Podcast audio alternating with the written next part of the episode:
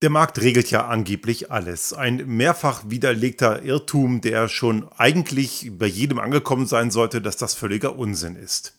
Aber noch immer gibt es einige Leute, die das nach wie vor glauben, und leider sind einige dieser Leute sehr einflussreich, und das suggeriert auch eine gewisse Kompetenz. Diese ist komplett falsch, und warum das so ist und warum dieser Einfluss so gefährlich ist, darum geht es in unserer heutigen Folge.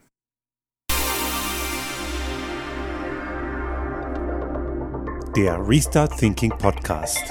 Ideen und Lösungen für die Transformation der Wirtschaft und Gesellschaft für das einundzwanzigste. Jahrhundert.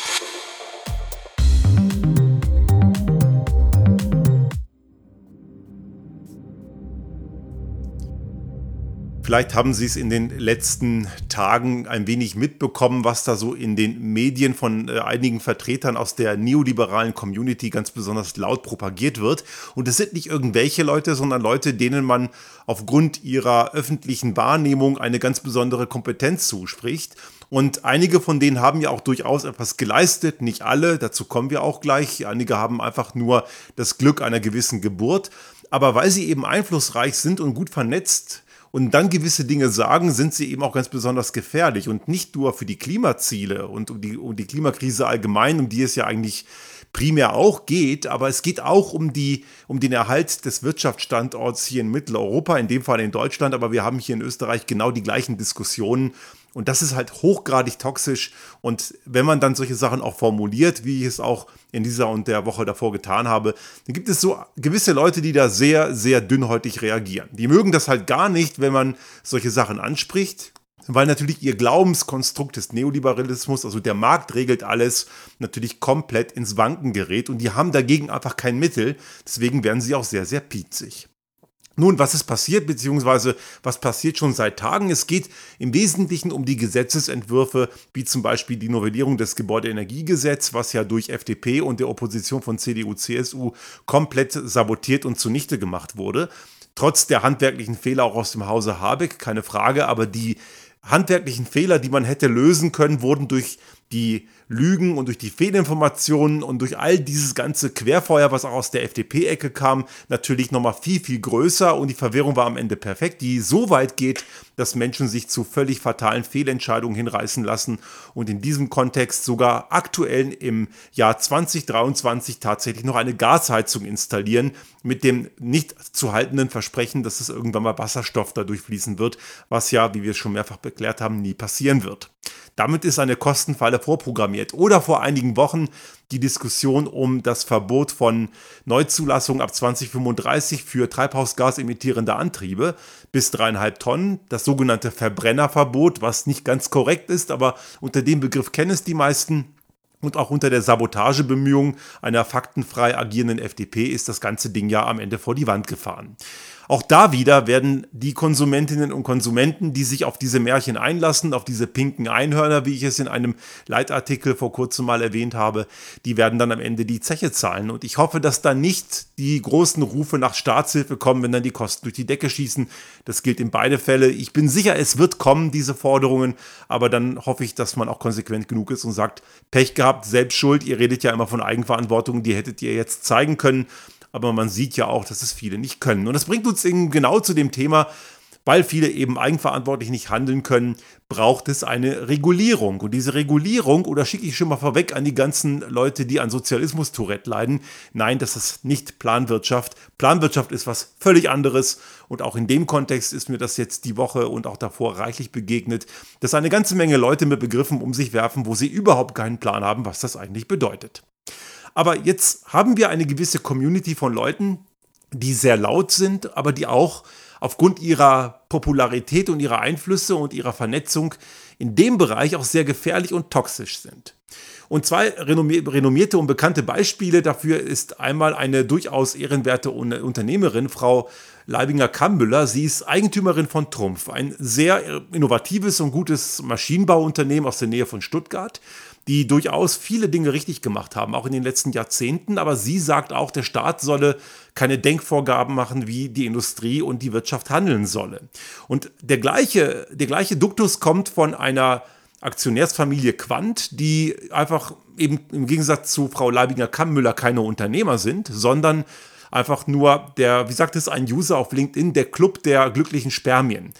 Ich fand diesen Begriff einfach sehr, sehr treffend. Also diese Leute sind, das sei ihnen vergönnt, einfach nur stinkreich geboren, was äh, natürlich auch mehrfach problematisch ist, weil dahinter steckt ja keine Leistung. Geboren worden zu sein mit einem dicken Aktienportfolio, was jedes Jahr millionenfach Renditen und Dividenden rausbläst, das ist wirklich keine Leistung. Und man muss natürlich, das wird immer gerne nicht so gerne thematisiert, auch bei der Familie Quandt nicht, deren Vermögen kommt von deren Vorfahren aus einer sehr fragwürdigen Quelle. Die sind durch die Nazi-Diktatur extrem schwer reich geworden. Das, den Namen Varta für Batterien kennt man, war in der Nazi-Zeit kriegswichtig. Deswegen haben die auch damals Zwangsarbeiter beschäftigt. Die waren auch N S D A P-Funktionäre wie viele damals, Opportunisten. Ob es überzeugte Nazis waren, weiß ich nicht. Aber zumindest sind sie auf dieser Welle mitgeschwommen und haben sehr stark von dieser Diktatur profitiert. Haben allerdings in der Nachkriegszeit Glück gehabt, dass sie durch die Engländer, die, also die Briten, die diesen Bereich, wo die ansässig waren, besetzt haben, sie relativ gut in Ruhe gelassen haben, weil auch die Briten deren Industriedienste gut brauchen konnten. Aber letzten Endes kommt deren Vermögen aus keiner sehr seriösen, keiner, keiner menschlich verantwortlichen Quelle. Dafür können die heutigen Quants natürlich nichts. Das sind heute, gehe ich mal fest davon aus, garantiert keine Nazis. Aber sie könnten das Thema, finde ich, ein bisschen klarer thematisieren und vielleicht auch mehr Opferentschädigungsengagement haben, weil ihr Reichtum sei ihnen gegönnt, sie können nichts dafür. Aber sie sollten das vielleicht auch ein bisschen klarer machen, woher das eigentlich kommt und vielleicht auch diejenigen dort mehr berücksichtigen, die darunter gelitten haben in der Vergangenheit. Aber das ist ein anderes Thema. Aber grundsätzlich, das sind keine Unternehmer, das sind einfach nur reiche Kinder. Und diese reichen Kinder und auch einige Unternehmerinnen und Unternehmer, wie eben zum Beispiel die besagte Leibinger, Frau Leibinger-Kammüller und ein paar andere auch, sind gerade sehr, sehr laut, wenn es eben darum geht, dass gewisse Vermögenswerte eben das gewisse, das gewisse Unternehmen sich gegängelt fühlen von eben dieser Politik, die ja einem ja angeblich irgendwelche Vorschriften macht, wie man zu handeln und zu denken habe. Zunächst einmal ist dieser ganze Vorwurf kompletter Unsinn, denn das ist nicht zutreffend. Die Politik hat niemals, zumindest nach neunzehnhundertfünfundvierzig nicht und auch nicht im westlichen Teil Europas, irgendwelche Vorgaben gemacht, wie man zu denken und zu handeln hat. Und ich weiß, dass einige ganz schwer dabei sind, wenn es gerade um die Politik der Grünen geht, die ich hier irgendwie immer wieder verteidige, obwohl mir gar nicht danach ist. Ich bin dort weder Mitglied noch arbeite ich für die, aber dort, wo Unsinn behauptet wird, muss man das auch als Unsinn formulieren, denn die, auch die äh, Ideen von Robert Habeck und einigen anderen Grünen sind überhaupt nicht so, nicht mal ansatzweise, dass sie einem sagen, wie man zu handeln hat oder wie man zu denken hat, sondern die versuchen lediglich ein Rahmenwerk zu schaffen, innerhalb dessen sich Wirtschaftsakteure frei bewegen sollen. Und das ist auch gut so. Nehmen wir das Gebäudeenergiegesetz wieder mal. Dort war der Vorschlag, und der war nie anders, dass ab dem nächsten Jahr mit Neueinbau von wirklich nicht mehr reparablen, zum Ersatz von nicht mehr reparablen Heizungssystemen beziehungsweise beim Neubau mindestens fünfundsechzig Prozent regenerativ äh, erzeugt werden muss. Und erstmal frage ich mich, warum nicht gleich hundert, weil das heißt ja fünfunddreißig Prozent darf immer noch fossiler Mist sein. Also wenn jemand auch sagt, das sei ein Gesetz mit Klimaschutz mit der Brechstange, frage ich mich, wo da die Brechstange ist, weil das ist viel zu sanft. Andere Länder wie Dänemark haben vor über zehn Jahren viel schärfer reguliert. Die haben gesagt, gibt es gar kein Fossil mehr, also hundert Prozent regenerativ. Die haben fossile Heizsysteme schon vor über zehn Jahren einfach verboten. Da regen sich jetzt einige drüber auf, dass fünfundsechzig Prozent irgendwie eine Brechstange sei. Gut, wenn man über Jahrzehnte nichts tut und ignorant in seiner Wohlstandsverwahrlosungsblase schwelgt, dann wirken eine, wirkt eine kleine Veränderung schon wie eine Brechstange. Klar, ist ja so, wenn man irgendwie nicht mitbekommen hat, was so drumherum passiert. Aber da ist überhaupt keine Vorgabe, wie man zu denken hat, denn wie man diese fünfundsechzig Prozent schafft, bleibt einem ja komplett offen. Dass das natürlich der Gaslobby, die ihrer, ihr toxisches, sterbendes Geschäftsmodell noch möglichst lange am Leben halten will, natürlich nicht passt. Und die sind ja auch mit dem sogenannten Wirtschaftsrat der C D U komplett verwarzt und auch die sitzen bei der F D P auf dem Schoß. All diese Leute und man muss auch sagen, ein großer Anteilseigner der Springer Verlags ist auch ein Investment, ein, Invest, ein Investor, der in der fossilen Branche ganz tief drin steckt. Die haben einfach keinen Bock drauf, dass gewisse Dinge sich ändern, die für unsere Wirtschaft und unsere Klimaziele gut wären, weil sie dann ihr Geschäftsmodell nicht mehr halten können. Und dieses Geschäftsmodell ist eines unserer massiven Probleme, weil die die Klimakrise und auch den Wettbewerbsverlust eben maßgeblich anrichten. Aber wo bitte steht da drin, dass die Politik sagt, wie man das hinkriegen soll? steht da nicht drin und hat auch niemals irgendjemand gewollt. Deswegen ist der Grundvorwurf, die Politik würde einem da irgendwelche Vorgaben machen, was man zu tun und zu lassen hat, ja schon mal im Kern falsch. Das Gleiche gilt auch im Übrigen bei diesem Thema mit dem sogenannten Verbrennerverbot, was ja eben keines ist. Auch dort war ja nur die Aussage, ab zweitausendfünfunddreißig werden keine Fahrzeuge mehr zugelassen, die Treibhausgase emittieren. Wenn irgendjemandem einfällt, wie man das hinkriegt, wenn man sowas Ineffizientes wie ein Verbrenner macht, der keine Treibhausgase emittiert, ja bitte, mach mal, aber gibt es bisher nicht. Man weiß ja nicht, was in zwanzig Jahren ist. Und damit kommen wir auch in ein weiteres Dogma dieser Szene, die sagt, ja, die Politik kann doch gar nicht wissen, was in zwanzig Jahren Stand der Technik ist. Ein Argument, das auch viele F D P-Vertreterinnen und Vertreter gerne stressen, weil sie sagen, die Politik darf da nichts regulieren, die muss sich da raushalten, weil ja in zwanzig Jahren kann was ganz anderes sein. Das sagt aber auch keiner, was in zwanzig Jahren sein wird. Das, diesen Anspruch hat niemand. Aber wir wissen heute schon, was physikalisch einfach nicht funktioniert und das wird in zwanzig Jahren nicht anders sein. Und das ist gar nicht so wahnsinnig schwer zu begreifen. Das sind eigentlich zwei wesentliche Dinge. Der erste ist, fossil darf nicht mehr sein, muss weg, weil fossil ist Mist. Und zweitens, Verbrenner ist, egal in welchem Bereich, Verbrennungstechnik ist ineffizient. Weil im Verbrennungsprozess ein Transformationsprozess für Energie stattfindet. Und das schlägt die Thermodynamik zu. Und daran werde ich auch in zwanzig Jahren nichts geändert haben. Die Physik bleibt die gleiche. Und deswegen kann man solche Rahmenbedingungen problemlos setzen. Das ist ein absolut wichtiger Punkt. Und das ist das, was diese Gesetzgebungsvorschläge, die ja sabotiert wurden, getan haben. Mehr nicht. Und das ist dringend nötig. Und wir kommen jetzt genau zu der nächsten Frage. Warum braucht dieser Markt diese Regulierung? Denn dass der Markt alles selber regelt, ist ein kompletter Unfug. Das ist ein Nonsens, der mindestens mal zum Quadrat geht, wenn nicht sogar mit einer höheren Potenz. Denn wenn der Markt alles regeln würde, hätten wir erstens schon mal keine Klimakrise. Denn wir wissen das seit Jahrzehnten, dass das ein Problem ist. Und wenn der Markt alles regeln würde, hätte sich ein Auto nie durchgesetzt. Auch allein deswegen merkt man ja schon mal, da stimmt was nicht. Denn das Auto hat sich durchgesetzt, weil gewisse Lobby-Einflüsse, mit, die sehr zahlungskräftig sind, auch schon in den zwanziger Jahren das so wollten. Beispiel U S A. Dort hat sich ein Verbund unter der Leitung von Alfred Sloan, der war General Motors Vorstand damals in den zwanziger Jahren, mit Big Oil und einigen anderen Automobilisten zusammengetan. Die haben systematisch Verkehrsbetriebe in den Städten gekauft und haben sie dann abgewickelt. Als Folge davon mussten dann die Menschen Autos kaufen, weil ja andere Angebote einfach gar nicht mehr da waren. Dieses Prinzip von Angebot und Nachfrage, was ja angeblich alles regelt, das ist natürlich ad absurdum geführt, wenn man das Angebot einfach zerstört. Und dann kann auch keine Nachfrage entstehen. Und das passiert auch in Europa, insbesondere in Deutschland, im ländlichen Raum. Da hat man einfach keine Wahl, als ein Auto zu kaufen. Alles andere gibt es einfach nicht.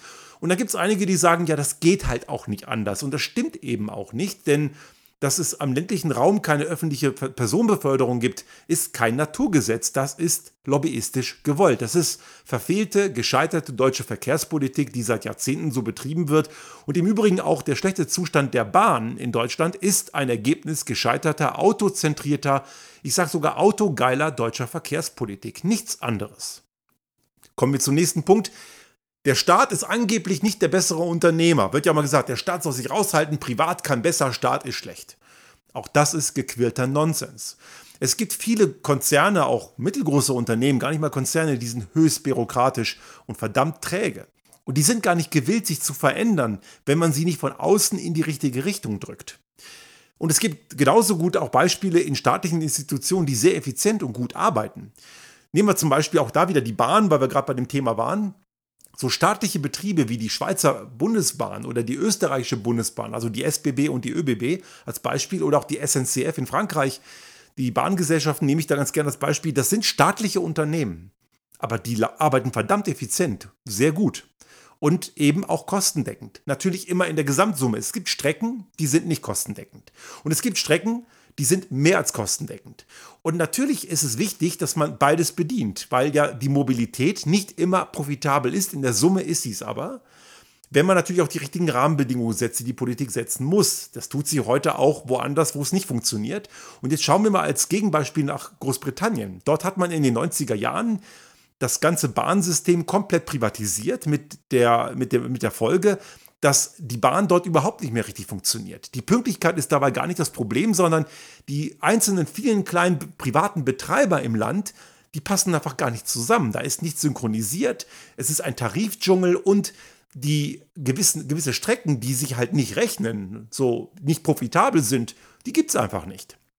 Das heißt, auch dort kann der Staat viel, viel besser agieren als irgendein Privatbetrieb. Also die pauschale Aussage, sei es in die eine oder in die andere Richtung, ist komplett falsch. Also der Staat kann durchaus ein guter Unternehmer sein, wie auch Privatwirtschaft gute Unternehmer haben und umgekehrt genauso. Es gibt auch auf, auf staatlicher Seite schlechte Beispiele, wie auch eben im Privatbereich schlechte Beispiele. Und jetzt sollten wir allerdings auch gelernt haben, und deswegen sind diese ganzen Aufforderungen aus dieser neoliberalen Szene so toxisch, dass eben der Staat, wenn der sich nicht einmischt, das Richtige eben nicht passiert. Wir haben diese Klimakrise eben, weil der Staat sich nicht eingemischt hat. Und zumindest nicht an der richtigen Stelle. Genau genommen hat er sich eingemischt, nur eben im Sinne der Fossillobby. Beispiel, das Zunichtemachen der deutschen erneuerbaren Energie, die, wo Deutschland mal Marktführer war, was heute China ist, ist eine Folge des Einmischens der Politik auf, an, auf, auf Druck von R W E und anderen Verbrechern. Und hier sei auch nochmal daran erinnert, dass R W E zu den Top hundert Konzernen weltweit gehört, die für zwei Drittel der ganzen Emissionen verantwortlich sind. Also R W E ist kein harmloses Unternehmen, das ist ein sehr toxisches Unternehmen, auch wenn die natürlich ein bisschen Windenergie machen, aber deren Geschäftsmodell war und ist ein toxisches. Wir bei uns im Unternehmen würden sagen, das ist ein letales Unternehmen. Wir würden, wenn die uns fragen würden, für die nicht arbeiten, weil wir deren Geschäftspraktiken nicht unterstützen können. Und jetzt haben wir eben genau das Problem dieser einflussreichen Größen, die jetzt gerade in diesen zwei, letzten zwei Wochen sehr oft zitiert wurden, die, egal ob sie jetzt wirklich selber Unternehmer sind oder nicht, darum geht es nicht, aber diese Menschen haben Einfluss. Die haben durchaus was zu sagen. Die sind gut vernetzt und die werden auch geachtet. Zum Teil eben begründetermaßen, zum Teil auch eben unbegründet. Ja, es gibt ja Leute, die halten die Familie Quandt für Unternehmer. Sind sie nicht, das sind Aktionäre, aber das ist ein anderes Problem. Das kapieren einige nicht, habe ich festgestellt, dass das Leute auch gern durcheinander bringen. Aber zum Beispiel Frau Leibinger-Kammüller ist eine ehrenwerte Unternehmerin, keine Frage. Trumpf ist ein absolut innovatives und spannendes Unternehmen. Durchaus muss man respektieren. Aber diese Aussagen, der Staat soll sich raushalten und nicht regulieren, die sind halt gefährlich. Weil natürlich diese Leute aufgrund ihres Einflusses und aufgrund ihrer ihrer Machtposition natürlich ganz besonders wahrgenommen werden. Die werden ganz besonders als kompetent wahrgenommen, was sie ja in einem gewissen Bereich ja ohne Zweifel sind, zumindest die meisten von denen. Aber in dem Punkt, wo es drauf ankommt, liegen sie halt komplett falsch. Und das ist eben fatal, weil man natürlich darauf schauen muss, dass der Staat die richtigen Rahmenbedingungen schafft. Und wir haben auch gesehen, dass gewisse Dinge der Markt eben nicht regeln kann. Stefan Schulmeister, ein österreichischer Ökonom, hat das immer ganz gut beschrieben. Der unterscheidet ja sehr stark in private Güter und Gemeinschaftsgüter. Und die privaten Güter ist halt das, wo der Markt gut funktioniert. Da geht es um die privaten Profite und Gewinne. Funktioniert super, tolle Sache.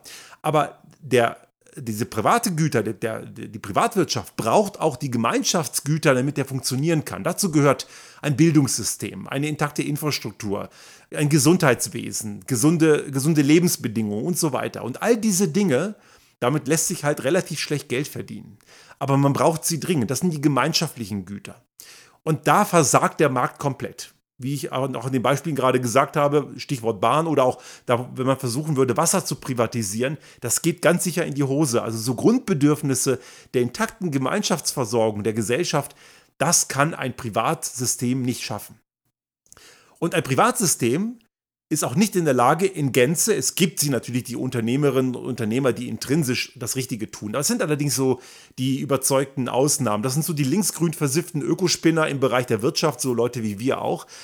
Es gibt welche, aber es gibt eine ganze Menge, die gucken auf ihre schnellen Gewinne. Mir haben zum Beispiel auch Leute gesagt, nee, ich stelle mein Reiseverhalten nicht um, Business ist das Wichtigste und Klimaschutz kann halt danach kommen. Und genau weil viele so denken, Klimaschutz ist für die meisten sowieso nur toll, wenn man selber nichts davon merkt, muss der Staat die Rahmenbedingungen schaffen, dass sich die Wirtschaft verändert.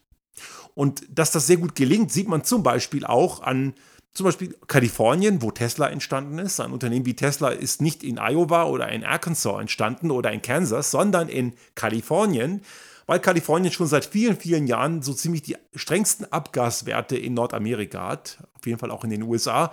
Und dort ist Elektromobilität schon immer ein Thema gewesen. Auch Toyota konnte in den neunziger Jahren die ersten Prius-Fahrzeuge mit dem damaligen Vollhybridantrieb sehr gut in Kalifornien verkaufen. Der Prius ist damals in Japan und in Kalifornien zuerst verkauft worden, weil es dort den Markt gibt, weil Kalifornien sehr, sehr strenge Abgasgrenzwerte hat.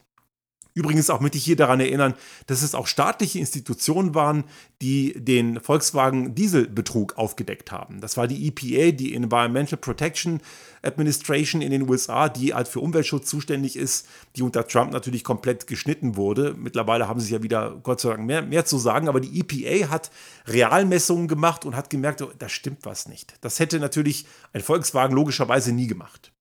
Und das bedeutet, wir brauchen diese staatlichen Rahmenbedingungen. Und jetzt diejenigen, die dann mit Sozialismus-Tourette reagieren, sei eines gesagt. Das hat nichts mit Planwirtschaft zu tun. Planwirtschaft heißt, dass der Staat der Wirtschaft sagt, was sie zu produzieren haben, wie, in welcher Menge und wie die Menschen zu konsumieren haben. Das hat, wie wir wissen, nicht funktioniert und wird auch nicht funktionieren. Aber wenn der Staat Rahmenbedingungen setzt, wo gewisse Dinge, die schlecht sind, entweder gar nicht möglich sind oder zumindest sehr teuer sind. Und das hat nichts mit Planwirtschaft zu tun, weil die Wirtschaft kann in dem Rahmen ja tun, was sie möchte, aber sie kommt über gewisse Grenzen nicht hinaus. Dann ist das eine nichts anderes als die berühmt-berüchtigte soziale Marktwirtschaft, wenn es richtig geregelt ist. Eine Marktwirtschaft braucht Regelwerke. Und eine Marktwirtschaft ohne Regelwerke ist zerstörerisch. Wir haben ja viele Wirtschaftskrisen erlebt, nicht nur die Klimakrise, auch, die, auch diverse Wirtschaftskrisen haben wir erlebt. Und man sieht daran immer und immer wieder, dass dieses Problem des unregulierten Marktes immer irgendwann zur Katastrophe führt. Und deswegen sind diese Forderungen aus diesem neoliberalen Lager gerade eben so gefährlich, weil sie genau zu dem Problem führen, was wir gerade haben und aktuell die Wirtschaft in Europa damit ganz stark vor die Hunde geht. Ich habe es diese Woche auch auf LinkedIn gepostet, einige haben es vielleicht gesehen, dass auch jetzt dieses Jahr sehr wahrscheinlich China im Bereich der Automobilwirtschaft zum Exportweltmeister aufgestiegen sein wird. Und selbst dort haben einige Neoliberalisten sehr, sehr dünnhäutig reagiert und haben um sich geschlagen und umgepöbelt und also wirklich auch wie pubertierende Kinder, denen man halt irgendwie irgendwas wegnehmen will, weil es sie gefährdet. Oder wenn es Erwachsene sind, wie Alkoholiker, denen man den Schnaps wegnimmt, weil er sie umbringt. So führen die sich gerade auf, weil sie eigentlich zumindest unbewusst feststellen, dass das, woran sie über Jahrzehnte glauben und noch immer noch, noch immer noch glauben, einfach versagt und an die Grenzen kommt. Andere Volkswirtschaften sind da weiter, nicht nur Diktaturen wie China, auch in den U S A durch den schon hier oft erwähnten Inflation Reduction Act, kurz I R A. Ich habe auch schon mal Fissmann erwähnt, die dort mit Carrier jetzt zusammengegangen sind vor einigen Wochen. Das hat alles Gründe. Und dass jetzt gerade auch die deutsche Autoindustrie in der Bedeutungslosigkeit verschwindet, ist eine Folge auch von politischen Entscheidungen, die die falschen waren, weil man eben diese Regulierung, die man hätte tun sollen, nicht gemacht hat. Ich bin überzeugt, hätte man vor einigen Jahren gesagt, so liebe Autoindustrie, ab zwanzig fünfundzwanzig gibt es keine Neuzulassung von Verbrennern mehr, hätten die sich schon viel früher gedreht und Gedanken gemacht, was man tun muss. Und ein Land wie Norwegen zum Beispiel ist keine Diktatur, die haben dieses Verbot. Schon vor Jahren eingeführt, ab zwanzig fünfundzwanzig werden dort keine Verbrenner mehr zugelassen und dort dominiert ohnehin schon die Elektromobilität und das schon seit vielen, vielen Jahren und das mit sehr großem Erfolg am Anfang, aber eben erzeugt durch Anreizsysteme, durch Rahmenbedingungen, durch eben Regulierung, die eben nötig ist, um diese Transformation hinzubekommen. Der Staat ist nicht böse, im Gegenteil. Der Staat ist ein wichtiges Regulativ, eine wichtige neutrale Instanz, die Gemeinwohl und Privatinteressen zusammenbringt. Beide braucht es und beide haben ihr berechtigtes Interesse. Dass Unternehmen Geld verdienen und profitabel sein sollen und wollen, ist völlig legitim und das müssen sie auch. Aber es braucht gewisse Grenzen und zwar für diejenigen in Entscheidungsfunktionen, die nicht wissen, wo die Grenzen sind. Das ist wie in anderen Bereichen auch. Wir brauchen ein Tempolimit oder Verkehrsregeln für die Leute, die es eben intrinsisch nicht kapieren und dafür brauchen wir diese Regeln und dafür braucht es auch die Kontrollen für diejenigen, die das eben selber nicht auf die Reihe kriegen. Da muss der Staat eben regulieren, kontrollieren und eben manchmal, so bitter es ist, auch sanktionieren. Der Ruf nach Eigenverantwortung, der kommt immer ganz schnell, ist immer super entspannt, aber die Leute, die immer nach wenig Staat rufen und mehr Eigenverantwortung, sind dann komischerweise die gleichen, die im Fall von Krisen ganz schnell nach dem Staat rufen, dass er ihnen hilft. Das ist obendrein noch dieses Verlogene an der Religionsgemeinschaft Neoliberalismus. Das ist ein Thema, was uns auch immer weiter beschäftigen wird. Ich fürchte, das ist momentan gerade erst der Anfang dieser Diskussion. Unser Wirtschaftssystem wird sich grundlegend ändern müssen, weil uns die Klimakrise und die Rahmenbedingungen, die damit einhergehen, einfach immer mehr und mehr dazu zwingen.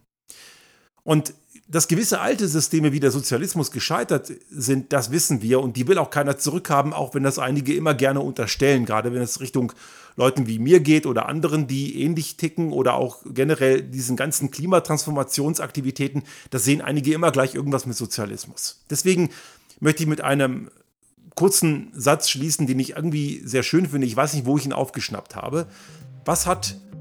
Was, was unterscheidet den Sozialismus vom Kapitalismus? Der Sozialismus weiß, dass er nicht funktioniert.